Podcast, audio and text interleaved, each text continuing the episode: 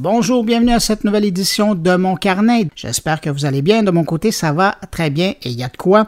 Au moment où vous écouterez mon carnet, je suis présentement au Japon, à Tokyo plus précisément, pour quelques jours. Ce qui explique d'ailleurs que la semaine prochaine, je vais faire une petite pause de mon carnet parce que j'aurai pas le temps de préparer le podcast pour vendredi. Alors bref, profitez bien de cette édition et on se retrouvera pour une nouvelle édition le 28 Alors, pour vous cette semaine, une très bonne édition de mon carnet. Je vous propose une rencontre avec Gilbert Rozon. Je suis passé voir mon ancien boss chez Juste pour rire pour parler avec lui de la nouvelle application mobile du festival, mais aussi de la technologie en général dans les festivals et euh, de son utilisation personnelle du numérique. Comme d'habitude, vous allez voir une entrevue avec Gilbert. C'est jamais banal, vous allez l'entendre par vous-même. Le MT Lab de Montréal annonce cette semaine sa première cohorte. On en parle avec euh, son directeur général Martin Lessard qui nous explique ce que c'est cet incubateur de start-up dans le domaine du tourisme et aussi, bien évidemment, ce que ça devrait faire dans les mois et les années à venir. Et puis, toujours très branché, mon collègue Jean-François Poulain, lui, rencontre DJ Mini et il va s'intéresser avec elle à un autre aspect de l'expérience utilisateur. À la toute fin de mon carnet, j'aurai pour vous une suggestion de balado à découvrir et je pense que c'est vraiment mon podcast préféré. En tout cas, c'est celui que j'écoute euh, depuis plus longtemps et avec énormément d'assiduité. Et puis, bien sûr, ben, retour sur des trucs que j'ai vu passer euh, cette semaine dans l'actualité techno. Mais d'abord, permettez-moi de saluer trois auditeurs de mon carnet. Frédéric Hébert, David Roussel-Picard et Dominique Beaulieu. À vous trois, merci d'écouter mon carnet. Et bien sûr, ben, merci à vous hein, qui m'accueillez encore cette semaine entre vos deux oreilles. Allez, on enchaîne avec le thème et je vous reviens tout de suite avec l'actualité de la semaine.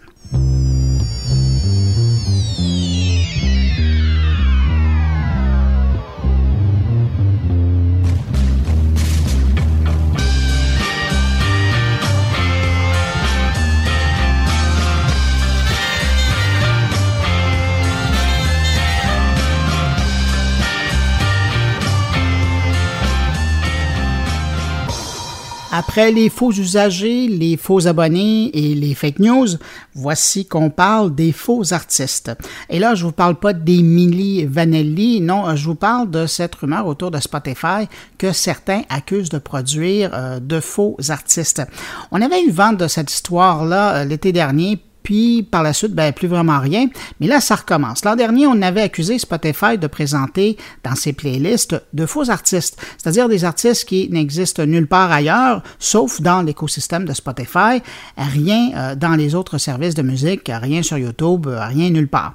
Et, le truc le plus troublant, c'est probablement l'histoire rapportée par le site Music Business Worldwide qui euh, disait que Spotify ferait produire ses propres chansons avec des consignes très spécifiques pour ensuite les mettre en ligne sous des noms de faux artistes. Les pièces musicales seraient ensuite ajoutées aux playlists proposées aux utilisateurs. Pourquoi faire ainsi? Ben, simplement pour bénéficier des profits générés en droit. Euh, le site euh, MBW estime ses revenus à 3 millions de dollars que pour encaisser Spotify avec cette pratique. Mais cette semaine, Spotify a finalement réagi et affirme au magazine Billboard qu'ils n'ont pas et qu'ils n'ont jamais créé de faux artistes pour les mettre dans leur playlist Spotify. C'est catégoriquement faux.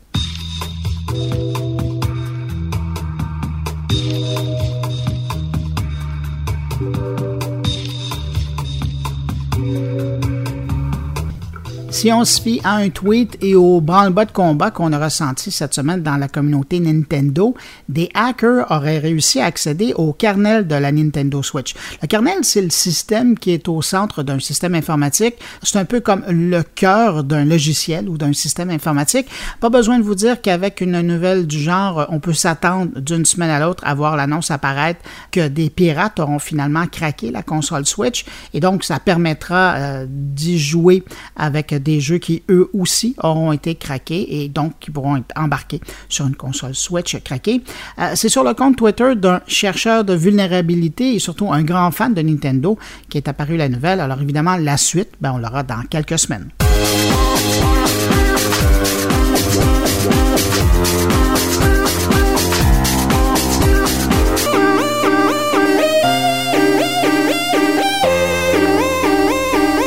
Un petit mot au sujet de Twitter. Le réseau social permet dorénavant de filtrer les propos de gens qui vous sont inconnus et qui vous répondent ou vous mentionnent par un ou des tweets plutôt agressif ou offensant à votre opinion.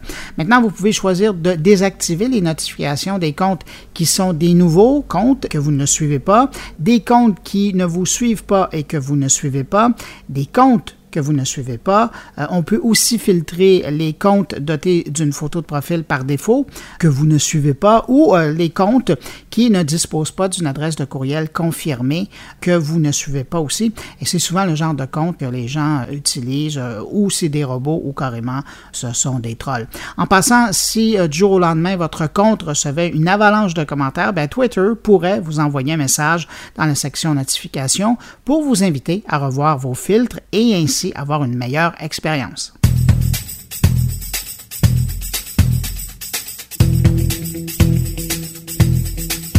Et puis, tiens, une autre info reliée à Twitter, c'est un cas intéressant que je vais suivre ça de près, et c'est celui de cette plainte déposée contre le président Donald Trump pour avoir bloqué des gens de son compte Twitter.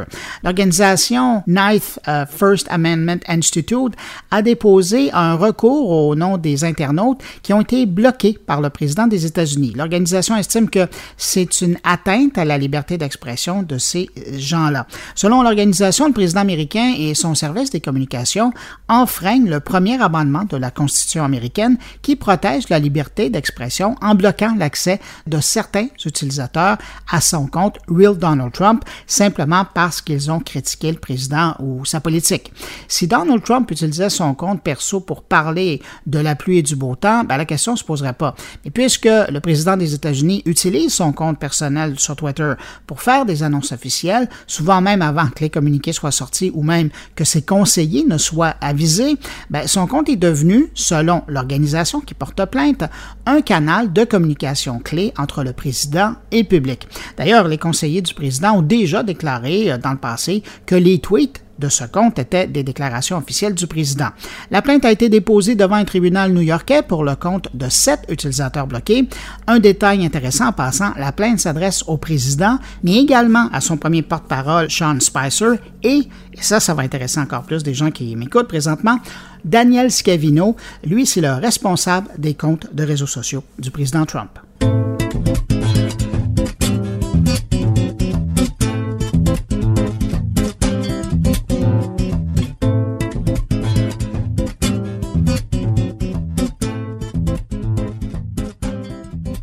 Avez peut-être vu passer la manchette cette semaine, les visiteurs russes du site de vidéos pour adultes Pornhub sont désormais dans l'obligation d'avoir un passeport.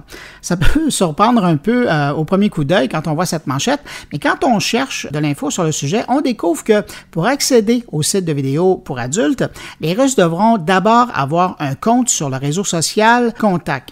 Mais pour avoir un compte sur le réseau social qui est l'équivalent de Facebook en Russie, ben, il faut avoir un numéro de téléphone cellulaire pour s'identifier. Et là, vous l'aurez probablement deviné, pour avoir un téléphone cellulaire en Russie, ça prend un passeport. En fait, c'est pour obtenir la carte SIM qu'on met à l'intérieur du cellulaire qu'on a besoin de cette pièce d'identité officielle. Alors, voilà pourquoi seuls les Russes qui ont un passeport en règle pourront accéder au site pornographique Pornhub.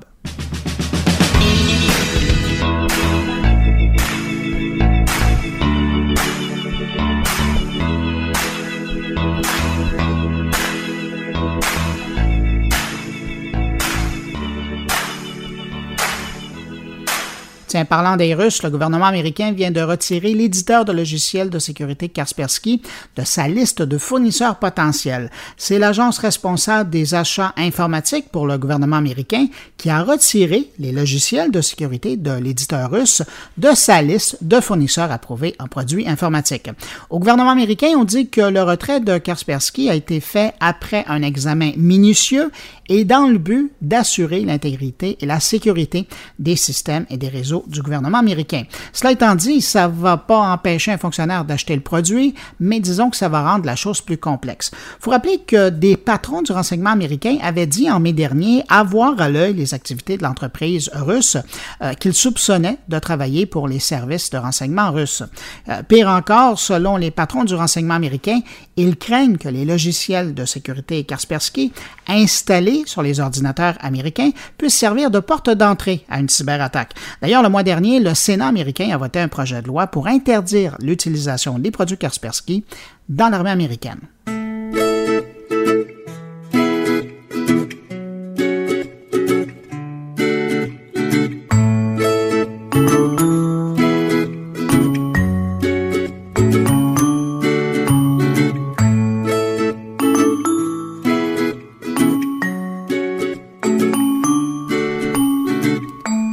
Cette semaine, je lisais un article dans la presse plus qui parlait de six personnes qui ont fait le choix de vivre sans téléphone intelligent, mais évidemment après en avoir eu un. C'était dans l'édition de mardi, je crois.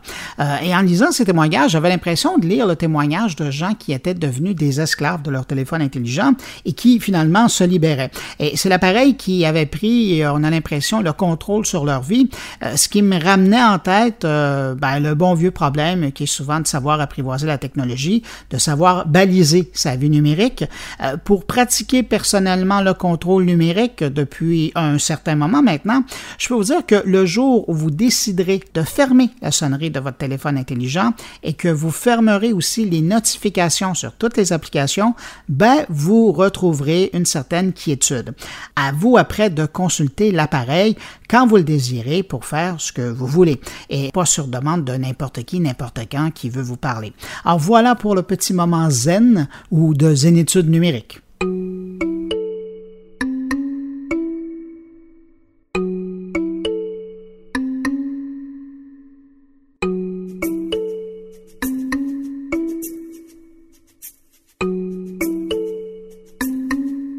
Parlant de mes lectures lues cette semaine dans Numérama, j'aime bien d'ailleurs ce set français-là. J'ai eu des nouvelles du bot ou du robot avocat Do Not Pay. Euh, si à l'origine le robot en ligne était destiné aux automobilistes qui souhaitaient contester des contraventions, ben, le bot Do Not Pay a fait euh, des pas de géant puisque aujourd'hui aux États-Unis et au Royaume-Uni, il n'est pas encore disponible au Canada, le robot peut maintenant prendre en charge plus de 1000 procédures juridiques différentes et toujours gratuitement. c'est enfin un robot d'aide juridique. Hein, Do Not Pay permet dorénavant aux internautes d'interroger le robot avocat pour prendre des renseignements sur plus de 1000 procédures juridiques différentes, mais son créateur, Joshua Broder, euh, confirme à la base que le robot demeure pour remplir ses premières missions, soit renseigner les automobilistes sur les démarches de contestation d'une contravention, de stationnement par exemple, et aider les réfugiés à demander l'asile. Et en lisant cet article, je me demandais si le service de l'aide juridique chez nous a déjà pensé à un truc pareil, un logiciel intelligent ou un aide euh, assisté par l'intelligence artificielle qui pourrait venir en aide aux Québécois qui cherchent de l'information en ligne. En tout cas, voilà de quoi les inspirer.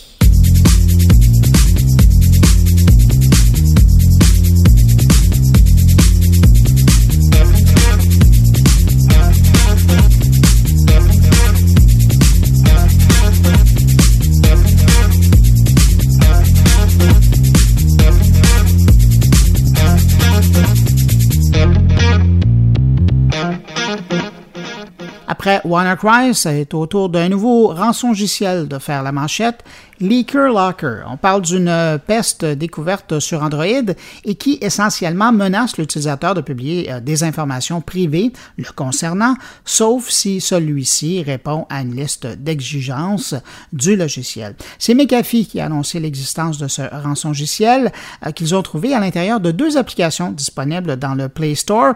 On parle des applications Booster and Cleaner Pro et Wallpaper Blur HD.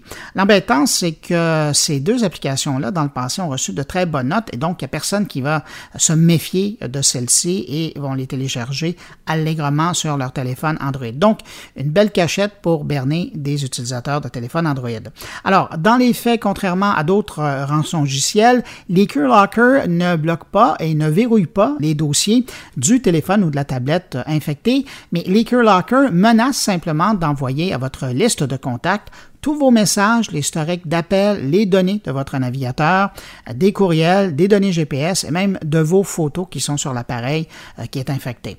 Euh, pour le moment, on connaît l'existence du rançongiciel, mais aujourd'hui, McAfee ne sait pas encore si LeakerLocker envoie vraiment ou non toutes les données euh, si la victime paie ou non la rançon de 50 dollars dans les 72 heures où la menace est communiquée à la victime et c'est un paiement qui se fait par carte de crédit. Alors, ça sera à suivre dans l'actualité technologique pour voir le dénouement de cette histoire-là.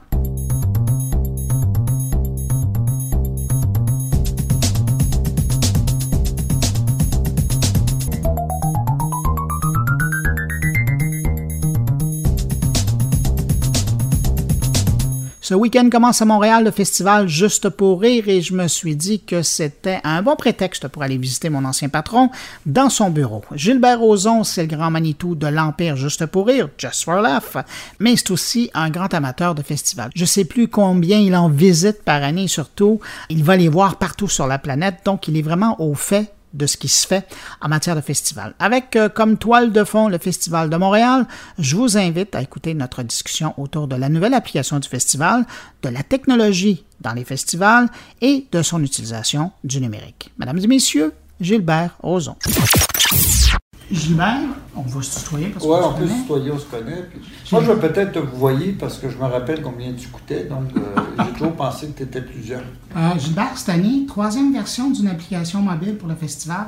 Oui, exact, exact. Pourquoi l'application? Ben parce que je pense que non seulement Juste pour rire doit se moderniser, on ne doit pas rester euh, mais on veut la faire évoluer, on veut que ça devienne peut-être un point de rencontre, ça devienne un festival en soi. Alors, il y a un gros travail qui se fait bien sûr au niveau de la communication, la programmation, mais on veut que ça devienne une application à l'année, ce que c'est, euh, avec euh, du contenu euh, original, avec la possibilité de s'amuser, avec la possibilité d'acheter des billets, d'acheter du merchandising.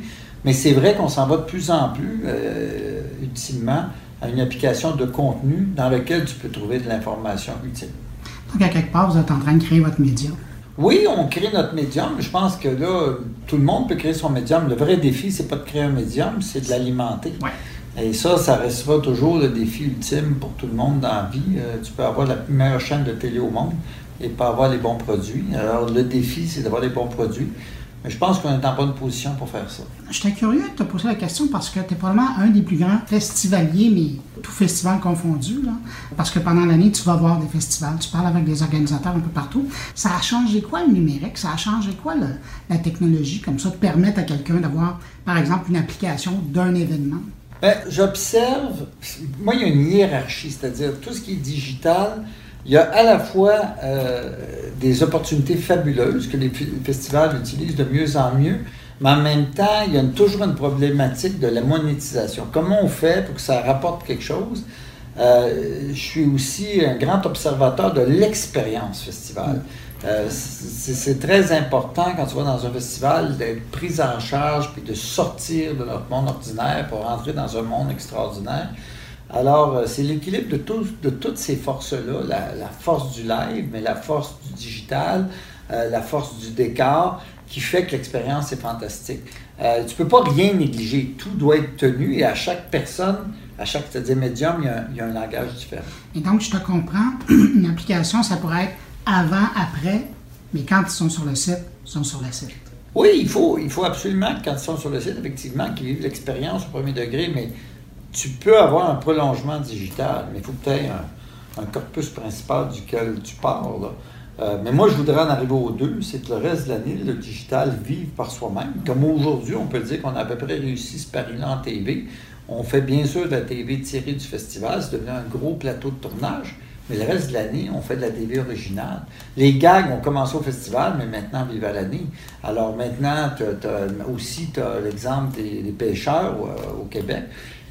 Toute la dimension anglophone. Alors, moi, j'ai personnellement pris sous mon aile le recrutement de, jeunes, euh, parce que je crois que ça doit passer aussi par des gens qui ont la compréhension de ce langage-là, de ce vocabulaire-là. Si tu prends des gens plus vieux, ils arrivent avec des vieilles habitudes. C'est-à-dire, ils vont faire du très bon contenu de qualité, mais le coût va être trop élevé par rapport à la monétisation actuelle. Ça va peut-être changer. Mais euh, ce que, par exemple, les gags, ce que ça me rapporte en le vendant à travers le monde sur euh, YouTube versus ce que ça rapporte en TV, c'est six fois moins rentable.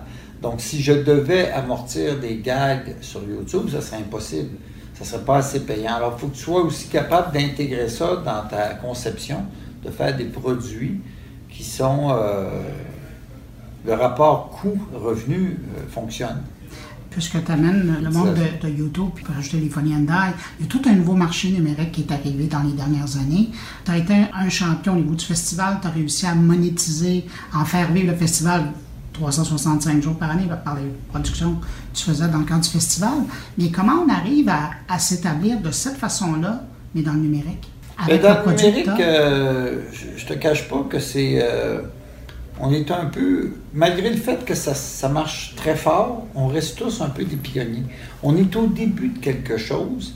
Et un des problèmes qui va se régler avec le temps, c'est que c'est des monopoles qui contrôlent à peu près tout ça. Les applications, euh, évidemment, on s'en va tous sur le moteur de recherche Google, on utilise tous YouTube, on finit par utiliser tous les applications à peu près d'Apple, et donc c'est eux qui ont décidé du partage. Euh, et euh, si le partage est très à leur avantage, comme les algorithmes de YouTube peuvent l'être actuellement, euh, ça pose une problématique, de, encore une fois, d'arriver à financer des choses. Hein. Moi, j'ai rencontré des centaines de, personnes qui font de l'argent sur YouTube, qui font de l'argent sur ces applications, mais ils sont un peu à la merci des tuyaux de ceux qui vont distribuer. je pense que c'est normal, on a laissé un, champ libre.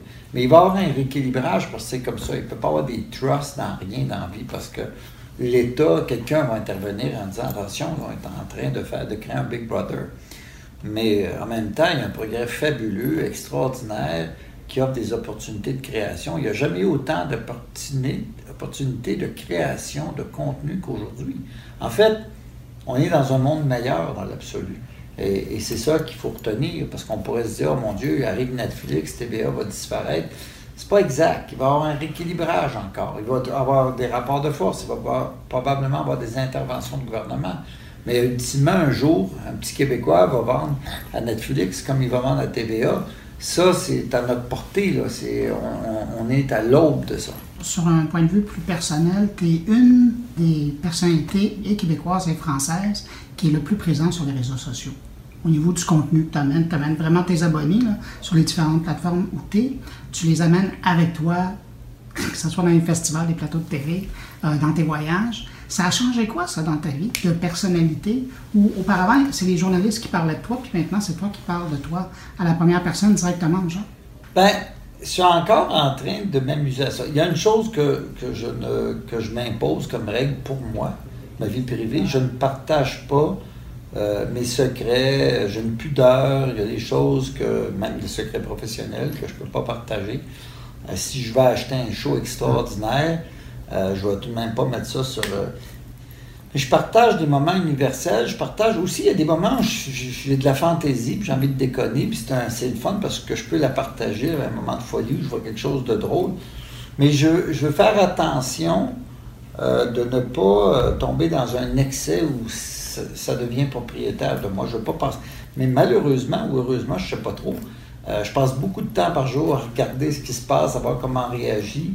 Et je suis un peu spectateur, témoin privilégié de toute cette évolution-là, parce que des fois, je me lève et, tu sais, hier, j'avais 300 emails qui étaient rentrés dans la journée.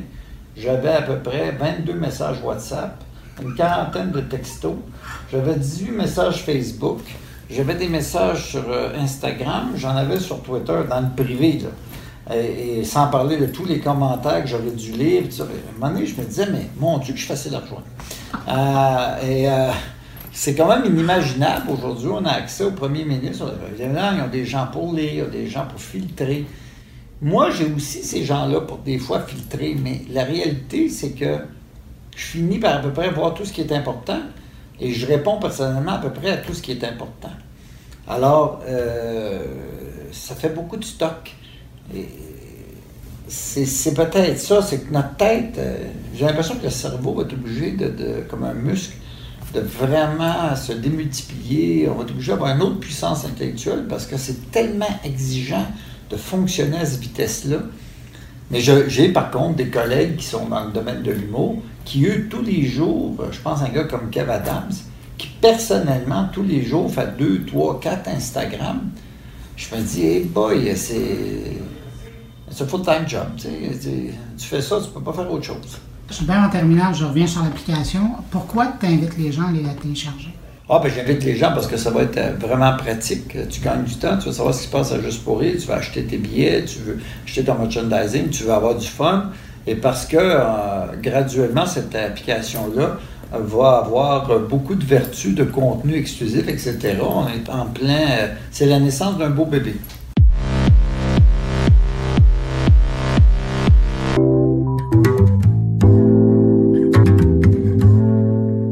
Si je vous dis Martin Lessard et que ça vous dit quelque chose, parce que vous écoutez La Sphère à Radio-Canada, j'imagine déjà le sourire sur votre visage. Vous savez de qui je parle. D'autres euh, le connaissent peut-être comme professeur et certains d'entre vous peut-être comme conférencier. Eh bien, aujourd'hui, je vous invite à lui mettre un autre chapeau sur la tête, celui de directeur général du MT Lab. Et si on parle de ce lab cette semaine, c'est que l'incubateur annonce sa cohorte 2017-2018, sa première cohorte. Alors, Qu'est-ce que c'est le MT Lab? Je laisse le soin à Martin Lessard de vous le présenter. Le MT Lab, c'est un incubateur pour euh, jeunes entreprises qui se spécialisent en tourisme, culture et divertissement. C'est à la base fondé par l'UCAM à travers son école des sciences de la gestion, la ville de Montréal aussi et un coup de main de Tourisme Montréal, qui les trois ensemble ont voulu partir un incubateur qui était dédié à leur domaine, le tourisme, la culture et le divertissement. Parce qu'il y a beaucoup d'incubateurs à Montréal, il y en a tout plein, il y en a plein au Québec, mais dédiés dans un domaine de manière verticale, il n'y en avait pas beaucoup et c'était l'occasion de le démarrer. Tu dis pas beaucoup. En Amérique du Nord, il n'y en a pas du tout. Ah, il n'y pas du tout. Nous, on prend l'exemple sur celui de Paris. Il y a un incubateur qui fait la même chose en tourisme. Il s'appelle le Welcome City Lab.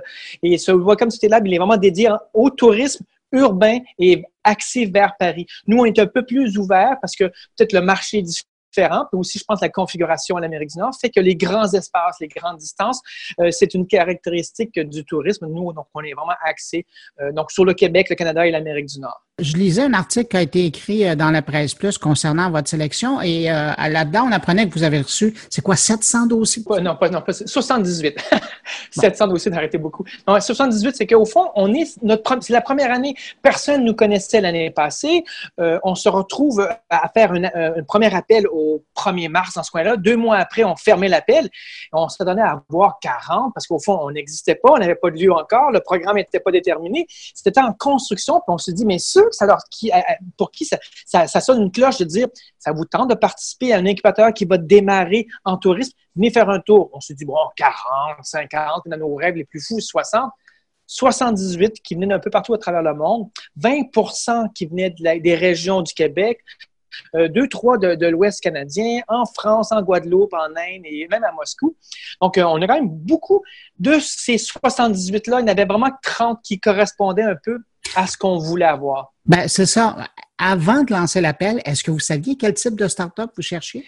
Ben oui, enfin, au niveau de la structure de la start-up, il y a deux start-up qui nous intéressaient, ceux qu'on appelle en amorçage, c'est-à-dire qu'ils ont déjà un, prototype ou une étude de marché ou peut-être un ou deux clients, mais sont au début, ils amorcent. On voulait nous les prendre pour leur dire, OK, on va vous donner un niveau supérieur. Il y a aussi les startups qui sont en mode de décollage, c'est-à-dire qu'ils ont déjà des clients, ça va bien, euh, la, preuve est quand même faite, mais ils veulent grandir et surtout trouver de nouveaux marchés. Nous, ce qu'on espérait, c'est de trouver des startups qui étaient déjà en tourisme, puis qu'ils essaient de, vraiment de partir, donc de les aider, mais aussi des startups qui étaient dans d'autres domaines, qui auraient une solution intéressante pour le côté manufacturier, par exemple, puis tout d'un coup, ils se disent, mais oui, mais ça peut s'appliquer autant au tourisme pourquoi pas? Nous, on veut les aider à transférer vers le domaine du tourisme. Mais donc, assez lauréats, assez chanceux qui ont été choisis par euh, votre équipe de sélection, ils vont avoir droit à quoi? C'est un programme de un an euh, qui va être la première année un peu plus court qu'un an, mais euh, on le veut sur un an pour être en phase avec notre partenaire à Paris et de futurs partenaires qui vont s'en venir aussi à Mexico et à Singapour pour pouvoir avoir le même cycle partout. Nous, chez nous en particulier, on l'a divisé cette, année-là en quatre grands cycles qui euh, d'à peu près deux ou trois mois chacun. Le premier, c'est sur l'écosystème des startups, donc leur faire comprendre qui fait quoi et comment ça fonctionne. On s'attend évidemment que ceux qui sortent de l'incubateur puissent bien comprendre le tourisme. Le deuxième cycle, c'est sur la proposition de valeur, de s'assurer que leur service, leur produit s'adapte bien à la particularité du domaine du tourisme, de la culture et du divertissement. Le troisième, ben, c'est la continuité, donc la mise en marché. Donc, pour certains, de, de pouvoir conquérir Montréal, le Québec ou même plus loin, selon où ils sont rendus. Et le dernier, c'est sur la communication et le pitch, comment parler de leur produit, comment bien le vendre. Donc, c'est à ça qu'ils ont droit, plus évidemment du coaching qui vont venir à la fois des partenaires, de nos sept grands partenaires, des gens de l'École des sciences de la gestion de l'Université du Québec à Montréal qui, est derrière nous pour faire le programme, pour le, rendre le plus professionnel possible, et évidemment des experts du domaine de la techno euh, à Montréal. Tu parlais de partenaires à l'extérieur euh, du Canada. Est-ce que, ultimement, vous pensez peut-être faire voyager ces startups-là? Oui, c'est ce qu'on espère. La première année, on est plus en train de, de, s'assurer que ça fonctionne bien ici chez nous. Mais oui, dans nos plans, c'est de se dire, est-ce qu'une startup peut pas être échangée avec Paris et que quelqu'un de Paris vienne chez nous pendant un mois, deux mois, trois mois? On est en train de, justement de voir quelles seraient les, les, modalités. Mais oui, c'est notre but, ça serait qu'ils puissent circuler quand d'autres partenaires vont s'ouvrir euh, dans, dans, dans le monde, de pouvoir les faire circuler parce que je crois que les particularités du tourisme et de la culture diffèrent d'un pays à l'autre, d'un continent à l'autre. Alors, Martin, euh, parlons-en. Qui vous avez sélectionné? c'est ça, c'est la question que tout le monde veut savoir. Écoutez, le, choix était difficile. Des 78 candidats, on n'en a retenu que 30 qui, euh, qu'on a fait une, sélection pour dire, OK, on va en retenir que 15 qui vont avoir le droit de venir faire un pitch. Puis sur ces 15-là, dans le pitch, seulement 8 ont été retenus. Donc, c'était un choix assez difficile. On le, voulait le plus possible complémentaire entre, entre elles. On veut s'assurer que quelque part que les startups puissent aussi travailler entre elles pour qu'elles puissent développer quelque chose, évidemment, et que les partenaires aussi puissent se retrouver. Donc, on a vu un genre de mix où on avait un petit peu de, culture. Par exemple, on a 44 Screen, qui est, euh, qui est une firme spécialisée en création de contenu de réalité augmentée dans le domaine culturel, plus les musées. On a aussi euh, euh, Magneto, qui est spécialisé en création sonore, la balado, tu, tu connais très bien.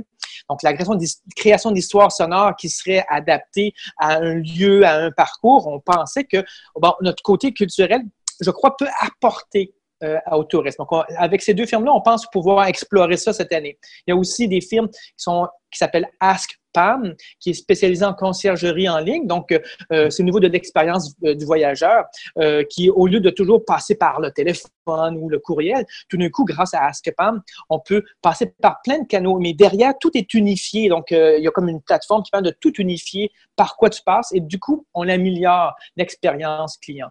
Il y a aussi Aime ta région qui est particulier aussi. Comme quoi qu'on n'est pas toujours en techno. Aime ta région est spécialisée dans la promotion de bonnes adresses touristiques, donc qui est complémentaire à ce qu'on appelle les ATR, les agences touristiques régionales, qui vont euh, permettre de, favoriser les visites et les achats locaux. C'est-à-dire, on s'abonne à leur groupe et eux font une sélection des meilleures adresses. Donc, au lieu d'avoir euh, que, les, que, que, que suivre la publicité qu'on voit dans les journaux pour voir où aller, mais tout d'un coup, on a un petit groupe qui nous dit va faire un tour là, ça c'est meilleur, c'est plus, euh, c'est comme, il y a des privilèges qui vont venir avec l'abonnement. Donc, on voulait tester cette formule-là qui est déjà en train de se développer euh, au Québec. Il y a aussi des solutions back-end. Euh, au niveau des serveurs, c'est-à-dire on a Merino, qui est quand même une, boîte très intéressante, qui est en ce moment incubée dans un autre incubateur de l'École des technologies supérieures. Donc, on, les salue au passage. on aime d'ailleurs faire des maillages entre les, incubateurs et les accélérateurs. Mérigno, qui est spécialisé dans la gestion des ressources humaines. Et en tourisme, en culture, il y a un enjeu parce que c'est vraiment euh, gérer les ressources. Vous savez, en tout cas, je ne vous le souhaite pas, mais vous avez tout d'un coup, euh, il fait super soleil, il faut engager trois, quatre personnes pour le week-end, il faut les trouver ben, Merino permettrait de pouvoir faire des appels téléphoniques, donc automatiser la gestion de la liste des rappels en accord avec les règles syndicales et patronales. Donc, on voit bien qu'il y a un potentiel et le monde du tourisme, je pense, s'intéresse beaucoup à ça. J'ai une firme aussi qui vient de Québec, tout nouvellement formée. Là, on a un bel exemple de quelqu'un qui, qui était dans, dans, un autre domaine qui veut l'adapter au monde du tourisme. Donc, c'est My Smart Journey, qui est une nouvelle startup qui, euh, ils étaient spécialisés, eux, dans le, le tracking et l'analyse de data du big data, euh, pour euh, le monde manufacturier. Donc, on s'est dit, mais si on peut suivre des camions, si on peut suivre des boîtes de carton, on peut aussi suivre des voyageurs dans un parcours. Et eux, ils souhaitent étendre la solution qui a été éprouvée dans leur domaine dans le monde du tourisme, notamment pour le parcours, pour voir si ben, ça serait une solution ad hoc temporaire pour dire est-ce que votre parcours il est optimal? Passons des, petits bracelets ou quelque chose qui va capter le passage du touriste. Est-ce qu'ils font bien? Qu'est-ce qu'on veut qu'ils fassent? Et on peut donc améliorer la qualité du parcours. Je vais vous présenter maintenant aussi Seamless, qui est euh, euh, spécialisé dans les chatbots, les fameux euh, robots de conversation. Donc, eux, c'est avec l'apprentissage machine d'intelligence artificielle qui peuvent justement prendre les foires aux questions, les cruncher et pouvoir ensuite, à travers une interface relativement simple, poser des questions. Et la première ligne de réponse viendrait de Seamless Planet qui va nous répondre, qui va répondre à des questions de base. Et s'il si, ne peut pas répondre, il va passer la main ensuite à un humain Donc, la les premières questions de base seraient répondues par un, outil que Seamless Planet est en train de développer et déjà en train de l'implémenter chez un de nos partenaires qui est Aéroport de Montréal. Et la dernière, et non la moindre, c'est Stay22, qui est spécialisé dans les réservations et la géolocalisation d'hébergement à proximité. Là où ils sont ingénieux, vous allez voir que c'est, outre la technologie, c'est de pouvoir dire qu'ils se sont insérés dans l'ergonomie de, de, réservation. Vous avez un événement, euh, vous voulez, vous, si vous organisez un événement, vous devez en général appeler les hôtels, réserver des chambres, des blocs de chambres.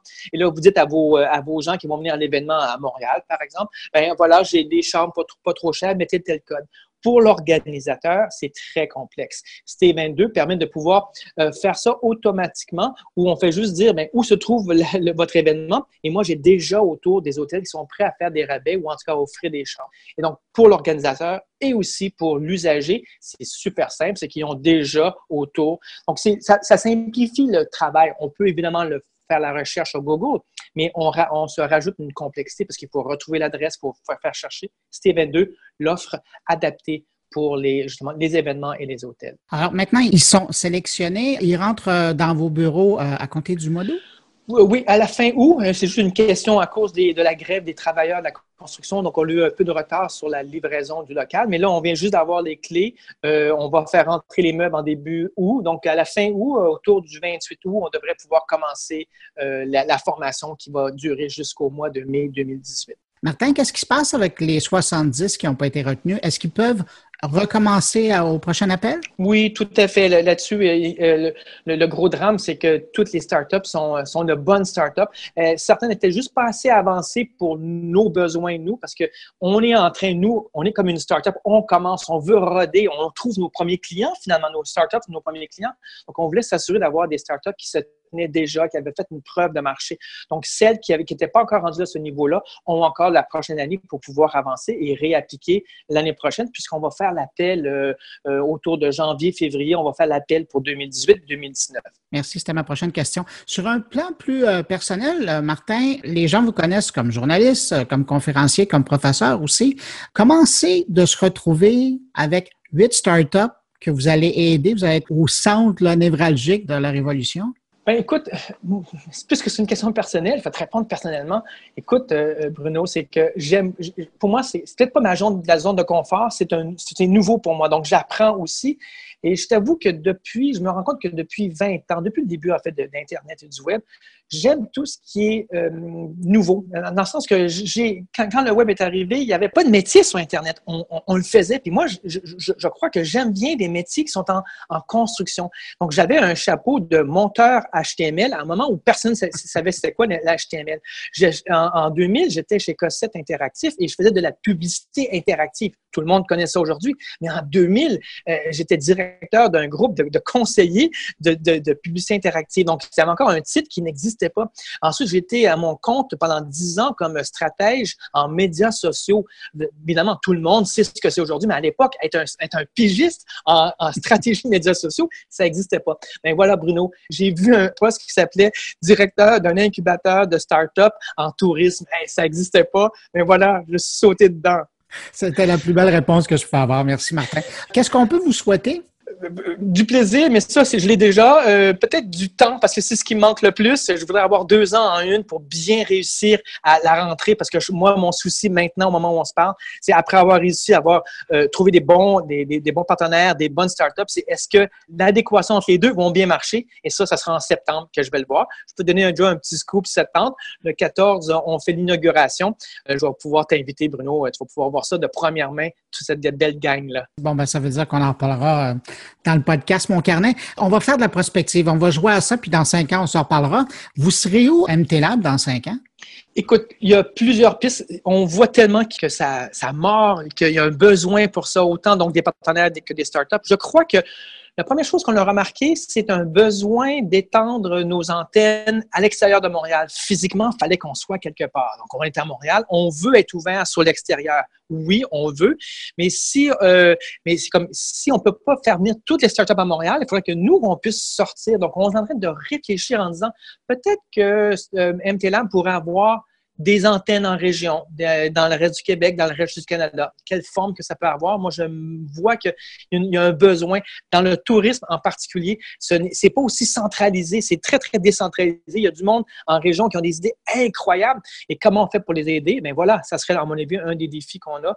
Puis le deuxième, peut-être, c'est de voir comment on peut bien s'arrimer avec les autres incubateurs qui sont dans le même réseau que nous pour qu'on puisse réellement faire un, réseau international euh, très, très, très fort où vraiment, c'est plus juste à Montréal qu'on vient se faire incuber, mais que dès qu'on rentre là-dedans, on est incubé au fond à travers les cinq continents. Martin, je te souhaite ben, d'abord un bon été parce que là, tu vas devoir pédaler pour préparer ta rentrée. Puis merci infiniment pour l'entrevue. félicitations aux huit euh, startups qui se joignent à toi pour cette première année d'expérience de MT Lab. c'est un plaisir. Merci beaucoup, Bruno. et merci de continuer à écrire l'histoire du numérique au Québec. merci.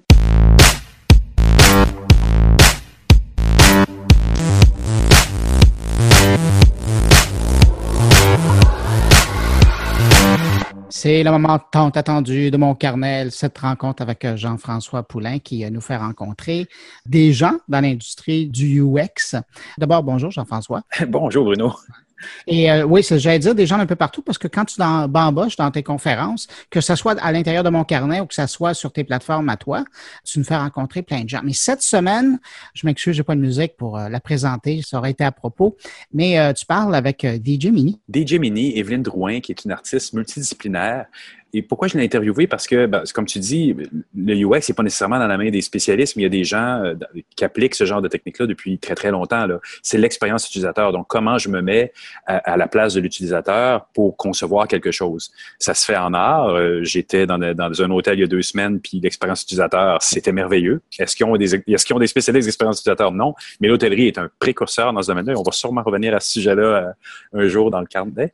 Mais Evelyne, que j'ai rencontrée dans, son atelier, eh ben, une artiste multidisciplinaire et pour elle, eh, je l'ai rencontrée souvent dans des conférences d'expérience utilisateur, de UX, parce que ça l'intéresse, parce que elle, contrairement à d'autres artistes, puis je, je, je, critique pas le processus artistique, mais on sait qu'originalement, un peintre va peindre pour lui, ou un mm-hmm. artiste ou un, auteur, pendant un an, va écrire quelque chose qui est plus pour lui, espérant que tout le monde va aimer. Il peut pas faire l'inverse nécessairement. Un compositeur va faire la même chose. Voilà elle euh, conçoit, c'est une jeune demoiselle plus jeune qui vient de l'événementiel, donc un peu de l'hôtellerie, dans laquelle elle a été mis, elle a été confrontée à devoir concevoir des expériences conçues pour les gens qui étaient directement devant elle dans les bars et dans les, euh, restaurants où elle travaillait. Et elle donc, réagir au public? Oui, exactement. Et en tant que DJ, ben c'est exactement ça aussi. Tu, tu joues quelque chose qui est un peu de l'ordre de l'improvisation et tu réagis au beat, puis aux gens qui sont dans la salle. Donc, tu es en, relation constamment. Mais donc, c'est ça. Fait son historique commence là. Puis, euh, elle fait aussi des ateliers avec euh, l'Internet of Things, donc des petits blocs Lego connectés, programmables, avec tout ce genre de petits trucs, avec des écoles. Donc, c'est une artiste vraiment multidisciplinaire qui touche un petit peu à tout, mais qui a toujours en tête ce côté-là de l'expérience, c'est-à-dire l'utilisateur, comment il va réagir à ce que je vais concevoir. Elle, sort d'une démarche avec la, Société des arts technologiques, la SAT, qui est sur Saint-Laurent et Sherbrooke, mm-hmm. René Lévesque, pardon, et euh, elle a fait une expérimentation pendant trois mois où euh, la SAT, en contact avec d'autres centres d'expérimentation, euh, créait des interfaces qui étaient dans ce cas-ci un cube et le cube interagissait avec un autre cube dans un autre endroit. Donc, tu rentrais ta main dans le cube et dans l'autre endroit, si j'ai bien compris, une main sortait du cube. Alors là, je ne sais pas comment ils ont fait ça, mais c'est ça et c'est de l'expérimentation. C'est littéralement de la recherche et développement. Puis c'est vraiment intéressant. C'est intéressant de regarder justement l'expérience utilisateur ailleurs que dans un contexte de service euh, proprement dit ou même euh, d'interface d'utilisation. Absolument. Ben, Jean-François, merci encore pour cette rencontre-là. On l'écoute à l'instant. Je pense que l'expérience utilisateur, elle a toujours relié mon, mon travail avant même de m'assumer ou d'être ce que j'appelle artiste. Euh, J'étais gérante de bar, donc gérante de bar, pour moi, ça impliquait commissionner des, des artistes, justement, des DJ, des performeurs, des équipes de promoteurs à venir travailler avec moi. Euh, moi, à m'occuper de l'expérience utilisateur, ben comme ça ressemble à quoi quand tu viens nous visiter, tu sais, le look, la place, euh, la musique, un peu la production événementielle de ce côté-là, tu sais, du côté moi j'achète l'événement, la, euh, où j'engage des, équipes pour travailler sur les événements. Puis éventuellement, ben, moi j'en ai fait aussi. Fait que je mélangeais les deux. C'est ça qui a fait que quand je suis arrivée dans les plus grosses salles, ben je savais comment comment faire rouler de un un bar, mais aussi le contenu, tu sais, comment tu bâtis quelque chose sur du moyen terme, long terme, puis à peu près euh, qu'est-ce que ça prend, la promotion, euh, faire venir des artistes, euh, la direction artistique, la direction visuelle, la direction musicale, tout ça. Donc, je te dirais que l'expérience utilisateur a été elle m'a servi puisque j'étais dans une dynamique un peu commerciale où je faisais venir des gens dans des lieux puis il fallait que j'habite le lieu mais tu sais ça veut pas dire que c'était poche ou que c'était mm, à côté j'étais quand même très visionnaire, je pense, au niveau du contenu que je désirais, puis la qualité que je de, de, de contenu que je proposais aux gens. Mais ça a toujours été très musique électronique, c'est devenu de plus en plus électro-techno, c'est devenu de plus en plus niche. Puis c'est ce qui a fait aussi qu'à long terme, ça a été pérenne, tu sais, euh, inviter les gens parce que, bon, ils savent à quoi s'attendre. Euh, il y a des artistes, souvent du style France, Berlin, qui viennent.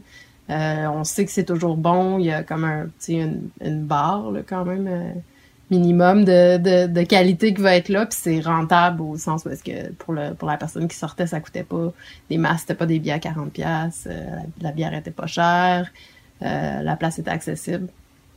Puis elle se voulait être très mélangée, donc mélanger la culture gay avec la culture euh, du plateau, du downtown, fait de créer comme une espèce de faune un peu qui est reliée finalement par la musique, puis la qualité musicale.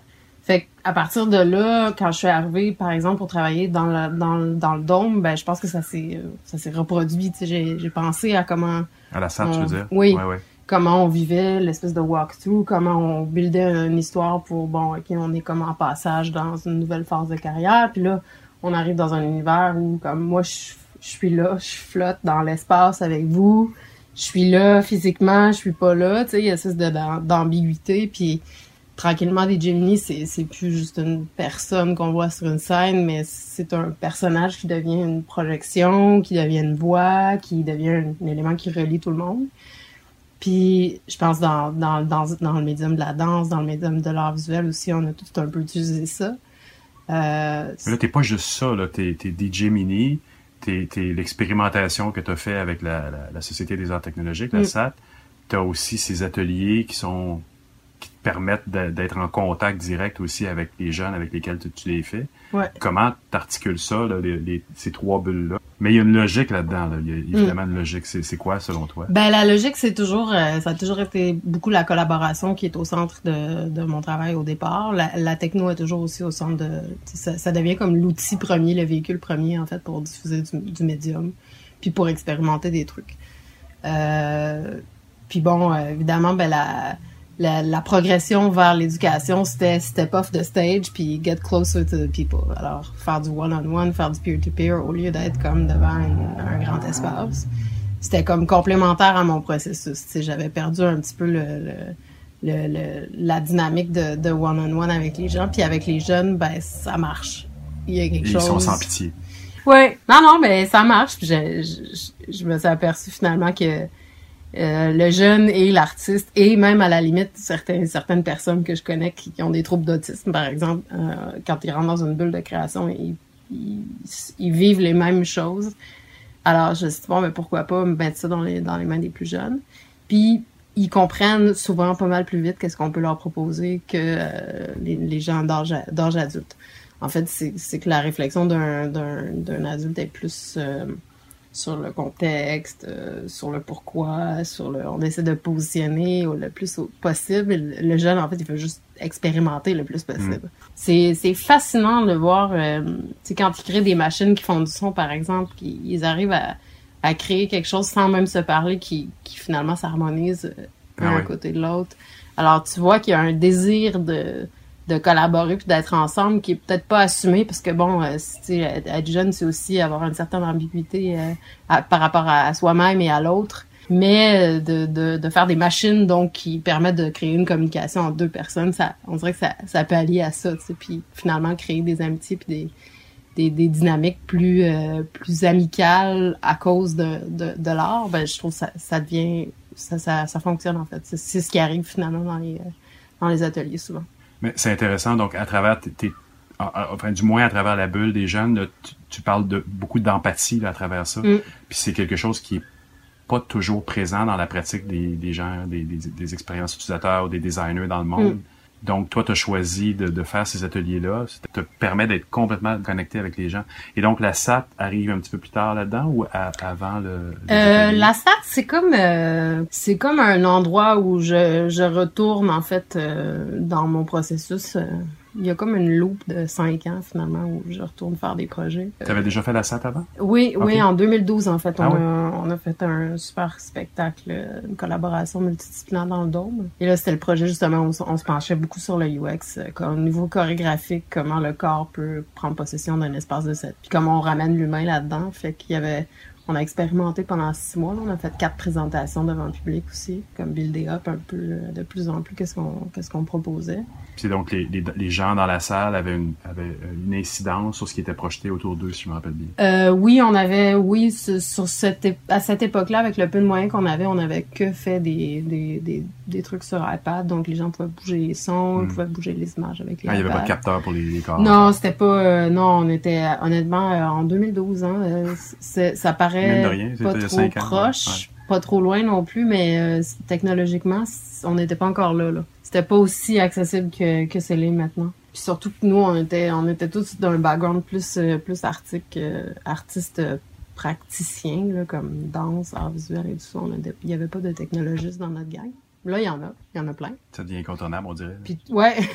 ouais. Puis le dernier projet, en fait, euh, celui que je viens de terminer avec la SAT, il y a eu beaucoup d'expériences utilisateurs au à ce sens-là. Comme quoi, par exemple? Le projet est un projet de téléprésence, donc de mise en réseau de 20 salles au Québec. Euh, qui donc ont une espèce de, de, machine qui est un genre de patch B de régie qui permet de faire audio, vidéo et data. Et donc, euh, on a proposé euh, plusieurs concepts différents dans un même grand concept, justement dans l'espoir de trouver quelque chose qui, attire vraiment les gens vers euh, l'œuvre en soi. Puis on a développé des, interfaces en forme de cube, en fait, que les gens pouvaient manipuler. Donc l'expérience c'était, t'arrives, t'as une projection de notre studio, alors t'as comme une connexion avec nous pendant qu'on on est de l'autre côté. Moi, je performais, Naoto faisait les visuels.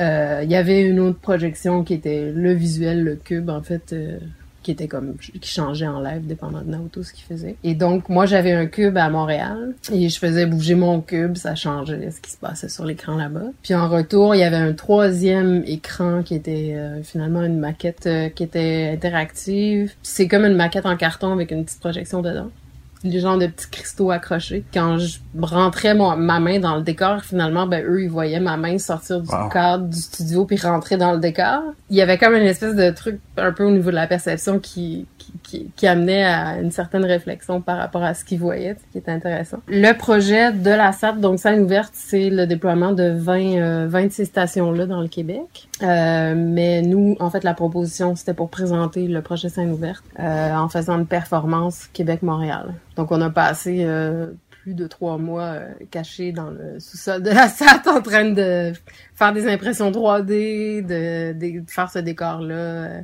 développer l'électronique, faire le, multimédia en même temps. Puis l'avez-vous testé avec des utilisateurs, des groupes cibles ou des choses comme ça?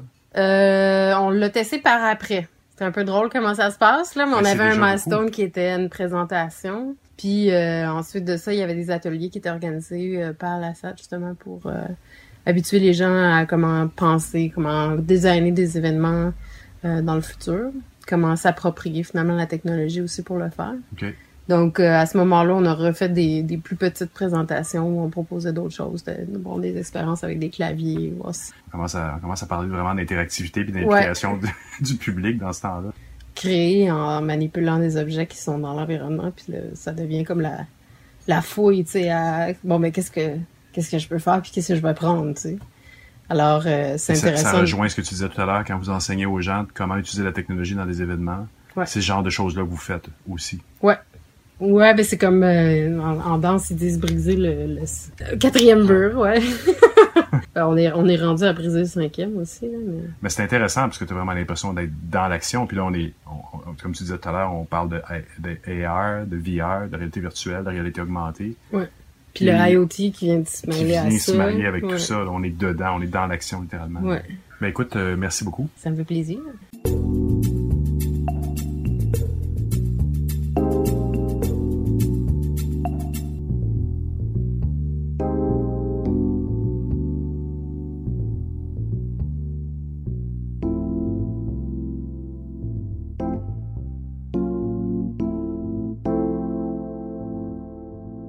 Juste avant de terminer mon carnet, ma suggestion de podcast à écouter. Avant d'en dire plus, tiens, je vous fais entendre le thème de la balado.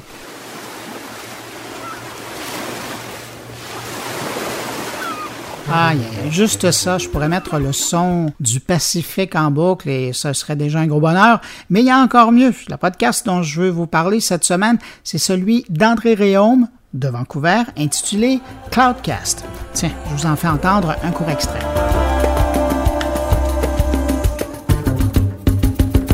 Alors ici André Réaume, merci d'être là pour cet autre partage de morceaux tirés de ma collection.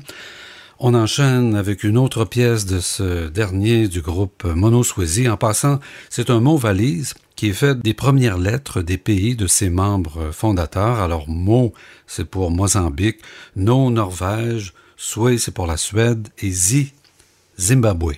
Alors, on écoute cette fois C'est comme ça, par Monoswazi. Ben voilà, un trop court extrait. Euh, dans mon cas, ça fait un peu plus de deux ans que j'écoute euh, cet ancien réalisateur et animateur de Radio-Canada qui, au fil des ans, m'a fait découvrir beaucoup de musique à la radio et maintenant sous forme de podcast. Les émissions Ici Vancouver, Jazz sur le vif, Silence on Jazz ou Autour du monde, c'était lui à la radio. Et aujourd'hui, ben, il poursuit son travail d'entremetteur musical pour le plus grand plaisir des amateurs de musique du monde qui l'écoutent dans une version balado d'environ une heure chaque semaine. Alors, la balado Cloudcast de André Réaume, elle est disponible à partir de son site, andréréaume.ca, ou sinon, vous pouvez toujours passer sur Mixcloud. C'est là qu'elle est hébergée. Vous pourrez la trouver. Et euh, si tu m'entends, André, merci beaucoup pour ce moment d'évasion que tu nous donnes une fois semaine. C'est très apprécié. Un gros merci.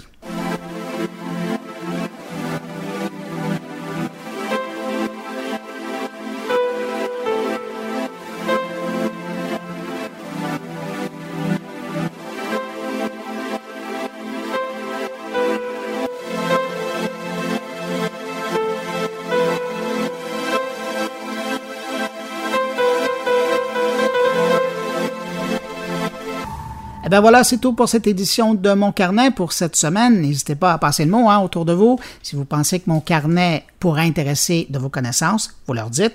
Je serai là de retour très bientôt. Si vous désirez me laisser un mot, vous pouvez le faire en passant par la page Facebook de Mon Carnet, par le billet de mon compte Twitter, sur ma page SoundCloud ou encore ben, dans la version blog de moncarnet.com. Merci d'avoir été là. Je vous rappelle que vous pouvez trouver Mon Carnet chaque semaine sur iTunes, Google Play, Balado Québec, Réseau Pod Québec et puis évidemment ben, à la maison où je suis hébergé sur SoundCloud. Comme je vous le disais au début de mon carnet, euh, comme je suis à Tokyo présentement, je vais en profiter un peu. Alors je fais une pause de mon carnet pour une semaine, mais je vous retrouve dans deux semaines pour l'édition du 28 juillet. Sur ce, comme on dit à Tokyo, sayonara.